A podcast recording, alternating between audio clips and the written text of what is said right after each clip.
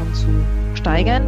Denn wir wissen ja auch, wenn ich Arbeitnehmer regelmäßig mit Urlaubs- oder Weihnachtsgeld äh, quasi pimpere oder motiviere, das ist irgendwann, geht das über in so eine Normalität, ach naja, da habe ich einen Anspruch drauf. Dass das alles on top kommt zum Arbeitslohn, das sehen viele Arbeitnehmer irgendwann nicht mehr. Die werden quasi so vergütungsblind, will ich mal dazu sagen.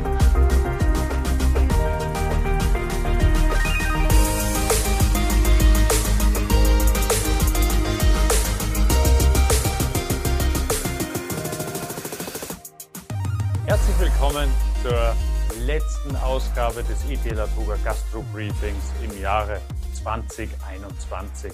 Und ich freue mich heute mit dabei aus Rostock meine Kollegin Aigerim Rachimov, ihres Zeichens Fachanwältin für Arbeitsrecht. Ich glaube auch Medizin, ne? Ja, da grinst sie, auch Medizin. Also auf einem Bein alleine kann man nicht stehen, auch als Anwalt nicht. Und äh, seit ja, vielen Monaten jetzt eine große Hilfe und Unterstützung bei ETL Autoga, beim Gastro-Briefing, äh, ob es im Leaders Club ist oder sonst wo überall, wo wir schon auf der Bühne gestanden haben. An der Stelle schon mal ein herzliches Dankeschön, Eigerim, von mir aus Berlin, für deinen Support, für deine Unterstützung und deine Bereitschaft, äh, äh immer wenn ich dich anrufe, auch Rede und Antwort zu stehen. Hallo nach Rostock. Hallo Erich, danke für die Einladung. Wir haben uns heute ein ganz besonderes Thema vorgenommen, äh, ein ganz wichtiges in Zeiten wie diesen. Äh, ganz viel, und das ist meine persönliche Erfahrung auch äh, aus der Gastronomie, ist die, ja, die Motivation, die Entscheidungsfähigkeit der Mitarbeiter des Teams, die Leistungsbereitschaft. Man sagt ja immer, ein Team muss leisten können, äh, es muss aber auch leisten wollen und es muss auch leisten dürfen. Und wenn sich das Ganze dann auch noch für einen Mitarbeiter bezahlt macht, dann ist das natürlich äh, optimal, weil dann, sage ich mal, das Kunststück darin besteht, dass man aus Mitarbeiter ein Stück weit Mitunternehmer macht. Und das soll, das, ja, das soll sich für beide Seiten positiv darstellen. Darüber wollen wir uns heute äh, unterhalten. Und das ist insofern, glaube ich, ein extrem wichtiger Punkt, weil es darum geht, gerade nach einer Krise, ja, wie, wie kommt man denn wieder vorwärts? Was nützt es, wenn nur der Chef der motivierteste ist und der Antreiber und alle anderen sich ein Stück weit äh, ziehen lassen? Und äh, das ist äh, anstrengend. Deswegen die Überlegung, wie kann man da Unternehmer beteiligen. Eigerim ist äh, meine Gesprächspartnerin heute und sie wird aus dem Bereich des Juristischen, des Rechtlichen, des Machbaren, weil nicht jede Idee, die der Nagel so im Kopf hat, darf man dann auch umsetzen. Da gibt es also gewisse Rahmenbedingungen in Deutschland. Und äh, vielleicht, äh, Eigerim, kurz mal dein Blick äh, als Arbeitsrechtlerin auf variable Vergütungen. Äh, wie siehst du denn das? Weil ich habe ja jetzt nur quasi die betriebswirtschaftliche Betrachtung äh, mir angeschaut. Ja, also ich bin natürlich ähm, immer wieder begeistert, äh, wenn Arbeitnehmer quasi motiviert werden sollen und im Zuge dieser Motivation sich natürlich auch irgendwie mit dem Unternehmen identifizieren sollen und ihren Einfluss geltend machen, um alle voranzubringen sowohl sich selbst als auch das Unternehmen selbst. Und äh, da ist natürlich die variable Vergütung ähm, ein großer Baustein, um hier die Motivation zu steigern. Denn wir wissen ja auch, wenn ich Arbeitnehmer regelmäßig mit Urlaubs- oder Weihnachtsgeld ähm, quasi pimpere oder motiviere, das ist irgendwann geht das über in so eine Normalität, ach naja, da habe ich einen Anspruch drauf. Dass das alles on top kommt zum Arbeitslohn, das sehen viele Arbeitnehmer irgendwann nicht mehr. Die werden quasi so vergütungsblind, will ich mal dazu sagen. Und ähm, deswegen ist die variable Vergütung natürlich ein Baustein, um zu sehen, wie der Arbeitnehmer es täglich in der Hand hat, das selbst zu beeinflussen. Aber da gibt es natürlich auch immer Stolperfallen, denn Zahlemann und Söhne, wie man es ja im Unterhaltsrecht so äh, schön sagt, gibt es auch im Streitfall bei den Arbeitgebern, äh, wenn ich eine ja, erfolgsabhängige Vergütung oder ähnliches ähm, quasi mit dem Arbeitnehmer auskaspere, das verhandle und äh, vertraglich regle und der Arbeitnehmer dann irgendwann krank ist, im Urlaub und, und, und. Da muss man natürlich als Arbeitgeber immer bedenken, wenn ich das mache, ist, eine, ist ganz wichtig für mich die Kalkulation. Ich muss also einkalkulieren, dass der Arbeitnehmer im Jahr arbeitsunfähig ist, dass er im Urlaub ist. Und das muss ich alles mit einkalkulieren in diese variablen Vergütungsbestandteile, sodass ich sagen muss, der rechnet sich für mich erst ab einem Betrag X und ab dann können wir natürlich an der Stellschraube irgendwie drehen. Mhm. Jetzt hast du da mehrere äh, interessante Sachen gesagt. Ganz hellhörig bin ich schon bei dem Satz geworden, dass ich das eben auch vereinbaren muss und dokumentieren muss. Das heißt, ich äh, äh muss das ja festhalten, dass das wirklich nicht zur betrieblichen Übung wird. Und dann, äh, jetzt steht Weihnachten vor der Tür, gerade das Thema äh, Weihnachtsgeld ist ja auch so eine Thematik. Wir haben es ja auch bei den äh, Überbrückungshilfen beziehungsweise beim Corona-Bonus für den Mitarbeitern äh, ja erlebt. Da ist der eine oder andere auf die Idee gekommen zu sagen, da nehme ich jetzt statt dem Weihnachtsgeld, was wir sonst immer ausgezahlt haben, jetzt diesen Bonus und spare mir den Arbeitgeberanteil. Das war ja, wie sich jetzt rausgestellt oder wie es eigentlich von Anfang an klar war, nicht so die beste Idee. Äh, das ist recht augenscheinlich. Äh, wie kann ich denn das verhindern, dass es betriebliche Übung wird, wenn ich den, wenn ich Mitarbeitern eben eine Gratifikation oder für, für ein, äh, ja, sage ich mal, für ein tolles Jahr, für ein gutes Jahr mal einen Bonus zahlen möchte? Also ich muss ja immer grundsätzlich unterscheiden. Ist es eine Einmalzahlung oder ist es etwas, was derjenige laufend zum Gehalt dazu bekommen soll? Wenn, ähm, sobald es in eine laufende, monatlich wiederkehrende Zahlung quasi also umgemünzt wird, dann ist es schwierig hier zu sagen, darauf hast du keinen Anspruch, lieber Arbeitnehmer. Also muss ich immer erstmal schauen, ist es eine Einmalzahlung oder ist es nur zweimal jährlich, wie zum Beispiel Urlaubs- oder Weihnachtsgeld oder Corona-Prämie oder eine Anwesenheitsprämie oder eine Betriebstreueprämie. Ähm, immer wenn es einmalig ist, ist die Rechtsprechung insoweit etwas kulanter, als dass sie sagt, der Arbeitgeber kann das hier ausschließen, dass es ein Fall von betrieblicher Übung wird, denn betriebliche Übung gibt dem Arbeitnehmer den Anspruch. Ich kann es natürlich einerseits vertraglich regeln, im Arbeitsvertrag oder Tarifvertrag, dann habe ich einen Anspruch drauf. Wenn ich das aber dreimal hintereinander in der gleichen Höhe vorbehaltlos zahle, dann sagt die Rechtsprechung, dann ist es betriebliche Übung, weil der Arbeitnehmer sich darauf einstellen konnte, das kriege ich auch zukünftig so. Das klassische Beispiel dafür ist tatsächlich das halbe Brutto oder das ganze Brutto zum Jahresende. Immer wenn ich das nach einer Formel berechnen kann. Oder es ist immer die gleiche Summe, immer 1000 Euro oder immer 500 Euro. Und das immer wieder ohne Vorbehalt des Arbeitnehmers, also indem er dem Arbeitnehmer ein Schriftstück zukommen lässt. Äh, lieber Arbeitnehmer, aus Gründen des guten Wirtschaftsjahres zur Belohnung der Betriebstreue und weil Sie ständig anwesend waren, sich hier engagiert haben. Deswegen gewähren wir Ihnen dieses Jahr einmalig und so weiter, ohne Rechtsanspruch für die Zukunft, den Betrag XY. Immer wenn ich das mache, schließe ich das aus. In der Praxis gibt es natürlich auch viele Arbeitgeber, gerade kleinere, die sagen, ach, das ist mir zu viel Schreibaufwand. Ich empfehle dann natürlich immer im Arbeitsvertrag die betriebliche Übung schon mal auszuschließen. Das kann ich schriftlich machen. Und dann ist es so, wenn ich es zu unterschiedlichen Zeitpunkten in unterschiedlicher Höhe und dann auch vielleicht mit einem unterschiedlichen Anlass gewähre. Und dann schließe ich die betriebliche Übung auch aus. Bedeutet nicht immer im Dezember zahlen, sondern vielleicht auch mal im November oder im Januar ähm, in unterschiedlicher Höhe.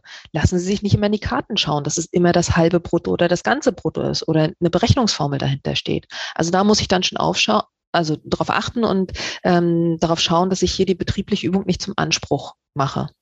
Also das ist schon mal die erste gute Lektion jetzt heute äh, und das äh, in der Minute neun. Also jeden Fall darauf achten, dass man nicht diese betriebliche Übung entstehen lässt. Und so einfach ist es, sie zu vermeiden. Äh, man zahlt einfach die unterschiedliche Summen. Das kann man ja schon mal machen. Wenn du eine Frage dazu hast, immer gerne den Chat benutzen, die Frage reinstellen. Wir werden uns damit dann auch auseinandersetzen. Was muss ich noch beachten, wenn ich eine variable Vergütung mal so ganz generell äh, äh vereinbaren möchte? Also ich habe es ja vorhin schon mal angesprochen, die variable Vergütung ähm, zielt ja darauf ab, dass ein Arbeitnehmer regelmäßig ein erhöhtes Gehalt bekommt quasi und er darauf Einfluss nehmen kann. Das bedeutet, ich muss mit dem Arbeitnehmer erstmal eine Rechtsgrundlage schaffen. Und da muss ich mir als Arbeit, Geber auch bewusst machen, wenn ich das einmal mache und dem Arbeitnehmer quasi sowas wie eine Zielvereinbarung vorschlage, ähm, dann muss ich das auch zukünftig immer wieder machen. Denn wenn ich sie nicht abschließe, dann mache ich mich schadensersatzpflichtig als Arbeitgeber. Das bedenken viele nicht. Das heißt, ich muss mir im Vorhinein erstmal klar sein, möchte ich diese variable Vergütung vielleicht zur Erprobung erstmal befristen, vielleicht auf zwölf Monate, um zu schauen, ist das ein Modell, was in mein Unternehmen passt? Dann muss ich das auch klar kommunizieren. Dann darf diese variable Vergütung natürlich nicht in einem unangemessen hohen Verhältnis zur Grundvergütung stehen. Das heißt, je, wie stelle ich es da, je kleiner der Arbeitnehmer in der Hierarchie und Rangordnung, desto kleiner der Anteil der vari variablen Vergütung. Würde ich die variable Vergütung mit dem Vorstand verhandeln, können das auch 50 Prozent seiner Festvergütung ausmachen. Das geht bei dem normalen Arbeitnehmer natürlich nicht. Also der muss immer auf seinen Grundlohn kommen. Das muss zum Leben ausreichen und alles, was die variable Vergütung angeht, muss on top sein, sodass wir dort in der Regel sagen, fünf bis zehn, 15 Prozent, mehr aber in der Regel nicht top auf diese Basis. Jetzt äh, bin genau. ich kreativer. Ich habe gehört aus dem Versicherungsbereich, da gibt es ja so äh, Vertreter, die kriegen ja nur variable Vergütung. Das sind auch die, das sind auch die Vertreter, das sind keine Arbeitnehmer. Siehst du? Also ist aber theoretisch möglich zu sagen, ich nehme jetzt mal eine Servicekraft und sage, eine Servicekraft ist an dem Umsatz beteiligt, den sie macht. Also wenn ich jetzt mal, na, ich äh, hatte ja auch äh, mein Team und wer ist denn für den Umsatz von Monika verantwortlich, wenn nicht Monika? Also äh, natürlich kann man sich jetzt darüber streiten, wer hat wann welches Revier, aber im Grunde genommen ist es doch äh, der Service, der, die Servicekraft, der selber einen wesentlichen Einfluss darauf hat, wie sein Tag verläuft. Vorausgesetzt, es dürfen überhaupt Gäste im Betrieb kommen. Ne? Also das ist jetzt äh, äh mal dahingestellt naja, wir sind einfach mal optimistisch und sagen, das wird so sein. Dann ist es natürlich so, dass ich sagen muss, gut, Monika, ich möchte dich motivieren und ich möchte dich am Geschäftserfolg partizipieren lassen. Dann muss ich mit Monika natürlich eine konkrete Zielvereinbarung abschließen. Das heißt, Monika muss wissen, auf welcher Grundlage bekomme ich welche Vergütung. Bedeutet zum Beispiel, Monika muss, damit sie sich rechnet und ihr Anteil quasi an Miete, Nebenkosten, äh, Einkauf und so weiter abgedeckt ist, muss einen gewissen Mindestumsatz erwirtschaften. Unter diesem Mindestumsatz geht quasi keine variable Vergütung. Erst ab Summe XY, 500 Euro, 700 Euro pro Tag an Essensumsatz oder so, kann ich sie beteiligen. Und dann muss ich klar regeln, wie viel Prozent sind das. Das heißt, Konkret ab der Höhe XY. Ja, ich hatte so eine pauschale Regelung äh, früher im Adagio. Die Servicekräfte hatten also 500 Euro quasi äh, Umsatz, der, ich sag mal, der Pflicht war, also der mhm. auf jeden Fall zu erreichen galt. Ab dem 500 äh, Euro war die Beteiligung dann 5 Prozent vom Nettoumsatz. Das ist dann das, was als zusätzliches Brutto quasi für den Tag äh, äh on top dazugekommen ist. Das ginge, das ist kein Problem. Wichtig ist, es muss quasi bezifferbar sein. Und der, der Arbeitnehmer muss das auch nachvollziehbar machen. Du hast ja vorhin die Vertreter angesprochen. Vertreter sind so ein eigenes Völkchen. Ähm, die haben auch Sondervorschriften. Die haben zum Beispiel auch immer einen Anspruch darauf, dass ihnen der Umsatz quasi offengelegt wird, der Buchauszug. Ne? Also wir sind dort im HGB. Das ist natürlich beim normalen Arbeitnehmer nicht der Fall. Aber der Arbeitnehmer hat immer einen Auskunftsanspruch gegenüber dem Arbeitgeber. Bitte leg doch mal meine erwirtschafteten Umsätze offen. Das muss man als Arbeitgeber dann im Streitfall auch machen, sonst macht er sich, äh, macht sich der Arbeitgeber schadensersatzpflichtig. Das heißt, der Arbeitnehmer muss natürlich das wissen, ich habe eine Kasse, auf die ich Zugriff habe. Ich kann mich mit meinem Dongle einloggen, damit auch meine Umsätze auf mich gebucht werden, damit da kein Neid zwischen den ähm, ähm, Servicekräften entsteht. Und das muss ich sicherstellen. Und dann muss ich natürlich sagen, gut, auf diesen Umsatz, auf diese variable Vergütung, lieber Arbeitnehmer, hast du natürlich auch Anspruch, wenn du nicht da bist. Und, und das ist und das ist genau die Krux, weswegen das in der Praxis häufig scheitert. Ähm, weil die, ich muss als Arbeitgeber ja weiterrechnen, was sind die Kosten, wenn der Arbeitnehmer nicht da ist. Und was rechnet man da? Die durchschnittliche Vergütung. Und die ist dann je nachdem ähm, davon abhängig, ob wir eine Krankheit haben oder einen Urlaub. Je nachdem sind es 13 Wochen äh, der letzten Bemessungsgrundlage für einen Urlaub. Bei Entgeltfortzahlung im Krankheitsfall muss man wohl davon ausgehen, dass man sechs bis zwölf Monate als Vergleichszeitraum nehmen muss, weil das Jahr unterliegt ja unterschiedlichen Schwankungen, sodass die äh, Situation im Sommer jetzt natürlich eine andere ist als zum Beispiel im November oder Januar, während der Dezember wieder gut aussieht, sodass man natürlich, hm, ich sage dann immer zu, dazu, äh, die, die Krankheitshopper, die natürlich genau wissen, okay, ich mache zu den Zeitpunkten immer krank, weil dann habe ich davor genug erwirtschaftet, um auf eine hohe Entgeltfortzahlung zu kommen. Und diese Entgeltfortzahlung muss ich auch leisten, wenn der Arbeitnehmer nicht da ist. Also nicht auf seinen persönlichen Umsatz kommt. Ist dein Rat an der Stelle vielleicht einfach den, den ja, Vergleichsumsatz von Mitarbeitern, die, die, ein ganzes Jahr da waren, heranzuziehen und zu sagen, okay, in der Kalkulation, wenn ich einen, ein neues Mitglied in mein Team reinhole und der soll sich ja Kraft seiner Tätigkeit refinanzieren und einen positiven Deckungsbeitrag erwirtschaften, an dem er dann auch beteiligt wird. Dann wäre es äh, äh, quasi sinnvoll, das zu gucken, was ist denn quasi das äh, komplette Jahreseinkommen inklusive Provision bei Zielerreichung. Und das muss ich mir angucken als Arbeitgeber, ob das dann für mich noch passt. Ja, das auf jeden Fall. Wenn der Arbeitnehmer natürlich länger dabei ist, kann ich das besser überblicken, aber das muss ich auf jeden Fall machen. Deswegen ist bei der Kalkulation, ab wann rechnet sich der Arbeitnehmer, genau das mit einzukalkulieren. Ich muss also zwölf Monate lang das Entgelt komplett kalkuliert haben, inklusive Abwesenheit aufgrund Urlaub und Krankheit oder sonstigen. Jetzt packe ich noch was drauf. Und zwar bei der Servicekraft ist es ja relativ einfach, weil die macht ihren Umsatz, hat den selber im, im Wesentlichen äh, unter Einfluss und kann den auch gleich direkt unmittelbar sehen. Jetzt gehen wir mal, jetzt wechseln wir vom Service in die Küche. Äh, ein Küchenchef am Ergebnis der Küche zu beteiligen. Sprich, der hat an der Stelle jetzt schon zwei Komponenten. Der hat nicht nur den Personaleinsatz von seinem Team in der Küche, der bestimmen muss, der bestimmt ja auch im Wesentlichen den Wareneinsatz und äh, die Kalkulation. Also wenn er sagt, was soll das Gericht denn kosten, bestimmt in der Regel nicht der Geschäftsführer äh, den Preis, sondern der Küchenchef sagt ihm, das ist meine Kalkulation, so und so soll es ausschauen. Und äh, jetzt möchte ich als betriebswirtschaftlich orientierter Geschäftsführer oder Inhaber, sage ich zu meinem Küchenchef, wenn du den Wareneinsatz einhältst, das heißt nicht überschreiten im Sinne von, die Ware wird ja, verschwendet oder die Rezepturen werden nicht eingehalten. Aber ich möchte auch nicht, dass du es unterschreitest. Das wäre Betrug an den Gästen, da leidet das Image oder die Qualität, ganz äh, fatale Abwärtsspirale. Da habe ich kein Interesse dran. Die Kalkulation sagt vielleicht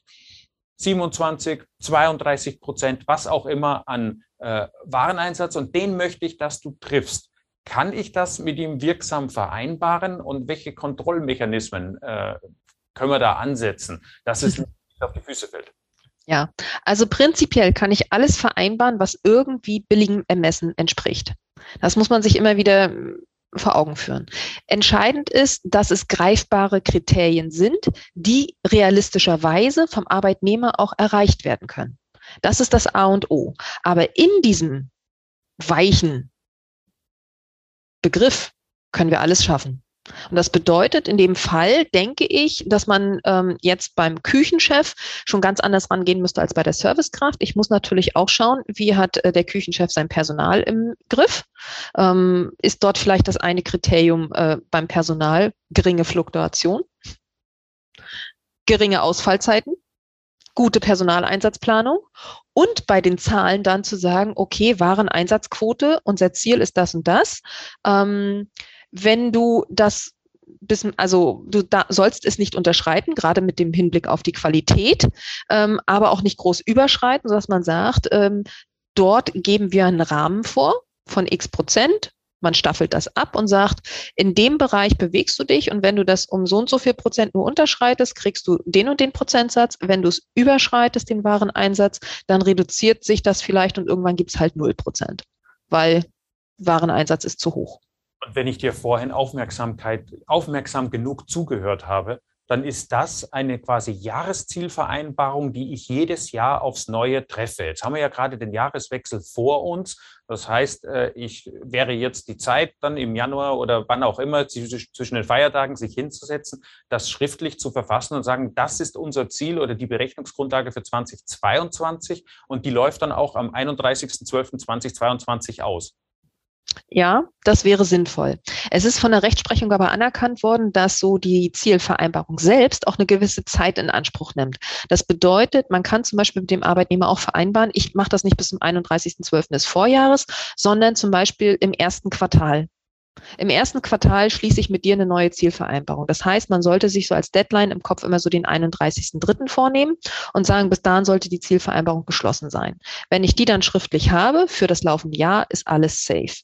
Wichtig ist nur, wenn ich mich verpflichte, das zu machen und das regelmäßig monatlich wiederkehrend ist, was in diesem Fall der Fall wäre, dann besteht ein Anspruch drauf des Arbeitnehmers. Und wenn ich dann als Arbeitgeber hier keine Zielvereinbarung schließe, weil wir haben Lockdown, wir haben Kurzarbeit, wir, wir kommen überhaupt nicht dazu, ähm, den Kopf frei zu haben für diese Dinge, dann mache ich mich schadensersatzpflichtig. Und dann muss man dran denken, es kann passieren, dass der Arbeitnehmer hier kommt und auf den Arbeitgeber zugeht oder ihn auch verklagt und sagt, Mensch, ich hätte hier aber Anspruch gehabt. Ähm, dann muss man als Arbeitgeber auch realistisch genug ähm, sagen, gut, ich habe mich hier vielleicht schadensersatzpflichtig gemacht, aber der Schaden ist gar nicht so hoch, weil in dem Jahr hätten wir eine realistische Zielerwartung nur in dem und dem Bereich gehabt gehabt und du hättest die und die Ziele erreicht, aber die wahrscheinlich nicht. Und da muss man immer schauen, gerade so beim Küchenchef und alles, was höher geht in der Leitungsebene, da muss man dann schauen, wie beteilige ich denjenigen quasi am Unternehmensrisiko selbst. Das bedeutet, ähm, quasi nicht nur zu sagen, deine persönlichen Ziele musst du zu 100 Prozent erfüllen, sondern wir müssen auch das Unternehmensziel erfüllen, was insbesondere für größere Gruppen interessant ist. Denn sicherlich, es kann an einem Standort total super laufen, weil es vielleicht Hotspot ist, da alle Touristen gerade hingelaufen sind und ähm, weil die anderswo keinen Urlaub machen wollten. Aber zum Beispiel ein Betrieb in der Innenstadt oder vielleicht ein bisschen abseits gelegen, hatte nicht so gute Umsatzzahlen. Dann würde es ja dazu führen, dass in dem einen Unternehmen alle Toppi sind und ähm, die Zahlen super aussehen, aber ich ja trotzdem das andere damit refinanzieren muss. Und da muss man schauen, äh, knüpfe ich nicht nur persönliche Ziele bei dieser Zielvereinbarung an, sondern sage ich auch Unternehmensziele müssen erreicht werden. Bedeutet auch im Klartext zu regeln, wann zahle ich aus? Nur bei 100 Prozent Zielerreichung der persönlichen Ziele oder auch bei 100 Prozent Zielerreichung der Unternehmensziele. Also das ist quasi so eine Worst-Case-Klausel, über die man in Zeiten der Pandemie zwingend nachdenken sollte. Dass man sagt, okay, du hast zwar deine Ziele erreicht, aber das Unternehmen hat seine Gesamtziele nicht erreicht und deswegen leider kein Bonus. Jetzt sind wir äh, quasi ja schon weiter geschlittert vom Küchenchef wirklich zum Betriebsleiter oder Fremdgeschäftsführer. Und äh, jetzt äh, mein betriebswirtschaftlicher Blick auf die Dinge ist ja, ich war ja selber auch als Fremdgeschäftsführer tätig. Das heißt, äh, ich habe versucht, meine operative Tätigkeit, also das, was ich aus dem Unternehmen rausgeholt habe durch mein Wirken, durch meine Aktivitäten, äh, also diesen Deckungsbeitrag, den ich da geleistet habe, äh, den wollte ich bewertet haben und eine saubere Abtrennung von den Kosten der, ja, der Finanzierung, der Investitionsentscheidung oder der Standortentscheidung. Das sind ja, äh, sage ich mal, Entscheidungsmomente, die auf Seiten des Gesellschafters, auf, des, auf der Seite des Inhabers äh, zu Hause sind. Da kann kann ja der Geschäftsführer oder Betriebsleiter vor Ort äh, gar nicht dafür. Ähm, das muss, also das sollte man auf jeden Fall sauber trennen, dass man ihn wirklich daran beurteilt, was er geleistet und geschaffen hat. Deswegen würde ich es hochkritisch finden, einen Betriebsleiter nur allein auf den Umsatz äh, äh, abzustellen und sagen, du kriegst eine Umsatzbeteiligung äh, von x Prozent auf den gemachten Umsatz, dann wird der ja Tod und Teufel in Bewegung setzen, dass der Umsatz hochgeht. Im, Teufel, im Zweifel ist dieser Umsatz dann teuer erkauft. Ähm, das ist legitim, dass also auch wenn er nicht alle Parameter selbst in der Hand hat, dass er an der Stelle das sage ich mal, den, diesen Deckungsbeitrag, das heißt, das, was er erwirtschaftet, Umsatz, abzüglich Wareneinsatz, Personaleinsatz, äh, die variablen Kosten, dass man darauf abstellt? Ja, also ich denke, das sollte sinnvoll sein. Also ich halte es immer für falsch zu sagen, ähm, das ist mein großes Ziel, das möchte ich nur erreichen. Ähm, Umsatz finde ich sowieso immer sehr schwierig, weil ich darauf ähm, auch als Unternehmer ja nicht zwingend den Einfluss habe, sondern ich sollte tatsächlich schauen, kommt am Ende das bei rum, was ich möchte. Das heißt, ich sollte schon zwingend sagen, das sind meine Unternehmensziele, ich möchte das Ziel erreichen und dann auch sagen, wenn ich dieses Ziel nicht erreicht habe, muss ich mich entscheiden, ähm, bekommst du trotzdem eine Prämie oder ist diese vielleicht nur zu so und so viel Prozent auszuzahlen? Also auch da habe ich ja einen Spielraum. Anders als bei der Servicekraft, wo man sagt, ab Umsatz X bist du mit so und so viel Prozent beteiligt. Da macht eine Deckelung keinen Sinn. Steigt der Arbeitnehmer in der Hierarchie nach oben, muss man genau schauen, wo führe ich diese Spanne ein. So, jetzt ist passiert, was auf gar keinen Fall hätte passieren dürfen. Klingelt es im Hintergrund. Äh, ja. Passiert. Ein Eck zum, zu Weihnachten. Wir haben diese äh, Kappung oder diese äh, Deckelung der Provisionen. Ich, ich, ich, ich sehe das, sage ich mal, ein bisschen kritisch, denn äh, auf der einen Seite möchte ich ja auch die Motivation des Mitarbeiters nicht deckeln. Was siehst denn du als, äh, sage ich mal, vernünftiges Szenario an der Stelle an, dass die Deckelung Sinn macht. Also wo muss ich mich als Arbeitgeber schützen, dass ich da nicht Gefahr laufe und gleichzeitig wie kommuniziere ich das an meinen Arbeitnehmer, dass er nicht das Gefühl hat, man, äh, man will ihm was vorenthalten oder er ist dann äh, drauf aus, so strategisch zu agieren, dass er, sobald er die Deckelung erreicht hat, allen weiteren Benefit dann in, in eine spätere Periode zu verschieben sucht.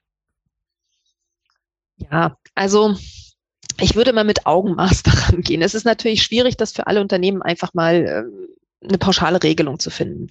Ähm, ich würde einfach schauen, wo ist die Schmerzgrenze im Jahr erreicht. Das heißt, die Deckelung muss ja gar nicht erstmal spürbar sein.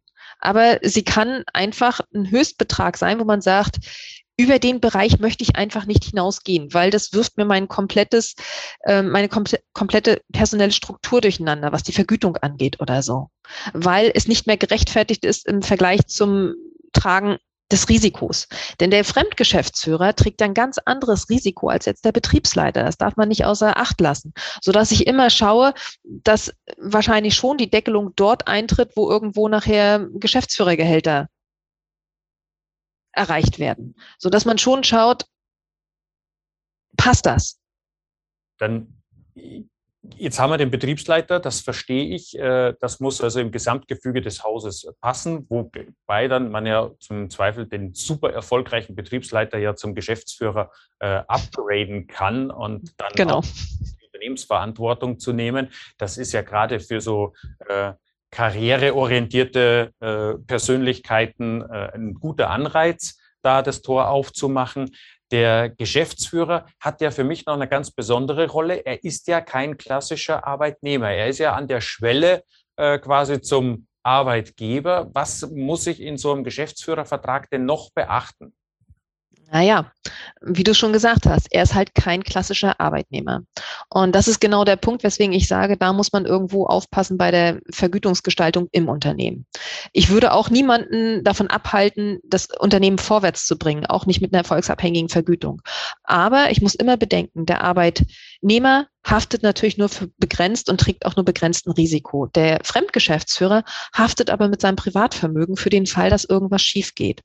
Und das muss ich natürlich auch in so einem Geschäftsführeranstellungsvertrag immer wieder abdecken. Ähm, der Fremdgeschäftsführer, auch wenn er SV-pflichtig beschäftigt wird, ist halt Geschäftsführer und er fällt zwar dem europäischen Arbeitnehmerbegriff, aber nicht dem deutschen. Bedeutet, er hat zwar nach dem europäischen Recht Anspruch auf Urlaub, aber mehr auch nicht. Ähm, er unterliegt nicht dem Kündigungsschutzgesetz. Er kann jederzeit mit einer kurzen Frist ähm, gekündigt werden. Man muss keine langen Kündigungsfristen einhalten. Wenn monatlich das Gehalt gezahlt wird, besteht auch monatlich eine Kündigungsfrist. Da gab es eine Änderung der Rechtsprechung, ich glaube im letzten oder vorletzten Jahr. Also ähm, da muss man wirklich schauen, wie regle ich das? Dann regelt man beim Geschäftsführer natürlich zum Beispiel auch die Abwesenheit durch Arbeitsunfähigkeit, Zuzahlung zur privaten Krankenversicherung. Wie sieht's aus? Wird die Entgeltfortzahlung über sechs Wochen hinaus geleistet bis zum Ab Abschluss von drei oder sechs Monaten, je nachdem, wie sehr man den halten will. Ähm, der Arbeit, der Geschäftsführer hat in der Regel keinen Anspruch auf Urlaubsabgeltung, keinen Anspruch auf Urlaubsgeld, Weihnachtsgeld. Das heißt, da nimmt man neben der Tantieme-Regelung oder Variablenvergütung noch so Sonderzahlungen mit auf regelmäßig. Dann Fahrzeug, Dienstwagen. Ähm, wie sieht's damit aus? Das ist jetzt im Bereich Gastronomie nicht so, aber Urheberrechte werden bei Startups immer geregelt werden müssen. Also da, da sieht der Vertrag für einen Fremdgeschäftsführer schon ganz anders aus. Und die Rechtsprechung ist dort natürlich auch teilweise einfach stringenter. Da ist die äh, Rechtsprechung der Arbeitsgerichte schon deutlich arbeitnehmerfreundlicher. Das muss man auch einfach bedenken. Insofern Grenze Fremdgeschäftsführer, würde ich mal sagen. Also niemand wird einen Fremdgeschäftsführervertrag äh, machen, ohne seinen Anwalt zu konsultieren. Das, äh, glaube ich, geht eindeutig daraus hervor. Zu viele Fallstricke und Fallen, die damit drin sind. Äh, fassen wir kurz zusammen. Aus betriebswirtschaftlicher Sicht heute waren die variablen Vergütungen, egal auf welcher Ebene in äh, einem Haus, im Unternehmen, in der Gastronomie und Hotellerie, sinnvoll oder können sinnvolle Anreize stellen. Ähm, das, äh, wir haben darauf geachtet, dass die Parameter smart sein sollen, also die Zielvereinbarungen realistisch, attraktiv, äh, was alles dazugehört, terminiert vor allem auch, ne, bis wann ist es zu erreichen, transparent für den Arbeitnehmer. Wir haben äh, mitgenommen, dass insbesondere bei Betriebsleiter und Geschäftsführer, dass es dann ja auch eine Haftungsfrage und damit auch eine, ein quasi Risikoeinstieg damit einhergeht der dann darin mit bezogen, einbezogen werden muss. Äh, grundsätzlich gilt für alle, dass man die sage mal, die Personalkosten bei Zielerreichung inklusive den variablen Anteil per anno im Blick haben sollte, äh, wenn man auf dieses Modell äh, umsteigt. Gleichwohl kann es im Team auch äh, dazu führen, dass es vielleicht eine auf der einen Seite sagen wir, ein Gerangel gibt, vielleicht um die besten Reviere. Wenn man da aber einen vernünftigen Verteilungsschlüssel hat, kann es zu einer sehr sportlichen Motivation bei den Mitarbeitern führen, weil jeder für seinen Beitrag, den er leistet, auch entsprechend Ernte einfahren kann. Ja, äh, Eigerim, ich danke dir. Das war heute äh, also wirklich Chapeau auf den Punkt für dich, lieber Zuschauer. Und äh, würde ich sagen, das war's für heute. Es bleibt uns nichts anderes übrig als frohe Weihnachten und einen guten Rutsch in ein hoffentlich besseres Jahr 2022 zu wünschen. Für uns äh, heißt es jetzt, dass wir, wenn noch Fragen und so weiter ankommt, also wir sind äh, natürlich auch da, auch bis dahin. Ansonsten machen wir weiter am 11. Januar, dann zu einer neuen Zeit bitte darauf achten, 11. Januar Gastro-Briefing um 10.30 Uhr, um halb elf. Wir rutschen in den Vormittag. Äh, wir, das Format halbe Stunde bleibt gleich. Und wir werden dann ab nächsten Jahr das Gastro-Briefing in einem 14-tägigen Rhythmus abhalten. Wir bedanken uns bei allen treuen Teilnehmer äh, für, die, ja, für die Treue und die Weiterempfehlungen. Äh, bitte gerne weitermachen. Wir äh, freuen uns sehr immer auch über Feedback, über Chatnachrichten. Äh, also da auch bitte nicht loslassen und weiter dranbleiben. Das Thema im Januar in der ersten Sendung 2022 wird dann die neue Grundsteuerreform sein. Eigrim, da gibt es ja auch äh, äh einiges äh, zu äh, ja, berichten darüber. Und natürlich, das werden wir nicht vergessen, ganz hochheilig versprochen, wir bleiben auch immer dran, wenn es was Neues gibt. Also mit Mise en place haben wir ein Format ins Leben gerufen, das speziell auf Ad-Hoc-Meldungen oder eben auch im Gastro-Briefing, wo wir auf äh, kurzfristige äh, Geschichten eingehen können, die dann vielleicht auch nur kurzfristig terminiert und angesetzt werden, so wie wir das jetzt gerade eben hatten, auch oder letzte Woche hatten mit dem Thema der plötzlich jetzt dann doch möglichen freiwilligen Schließung, die man mit beantragen kann. An der Stelle übrigens äh, äh, die eine oder andere, das eine oder andere Arbeitsamt legt sich quer an der Stelle. Also äh, da ganz hoch vorsichtig sein. Nur weil es jetzt in den Überbrückungshilfen plötzlich möglich ist, heißt noch lange nicht, dass Ihr Arbeitsamt bei Ihnen äh, das schon äh, dahin durchgedrungen ist oder die diesen Weg mitgehen. Also äh, da äh, sehr vorsichtig sein. Wenn sich die FAQs der Überbrückungshilfe 4 vielleicht ergeben, auch da werden wir dann ad hoc äh, mit kurzfristigen äh, Webinaren oder kurzen Filmen Informationen natürlich weitergeben. Ansonsten freue ich mich sehr, wenn wir uns im Jahr 2022 wiedersehen, wenn du wieder mit dabei bist, wenn es wieder heißt ETLA Truger Gastro Briefing, dann am Dienstag um 10.30 Uhr. Bis dahin, alles Gute, bleibt stark, vielen Dank, macht weiter.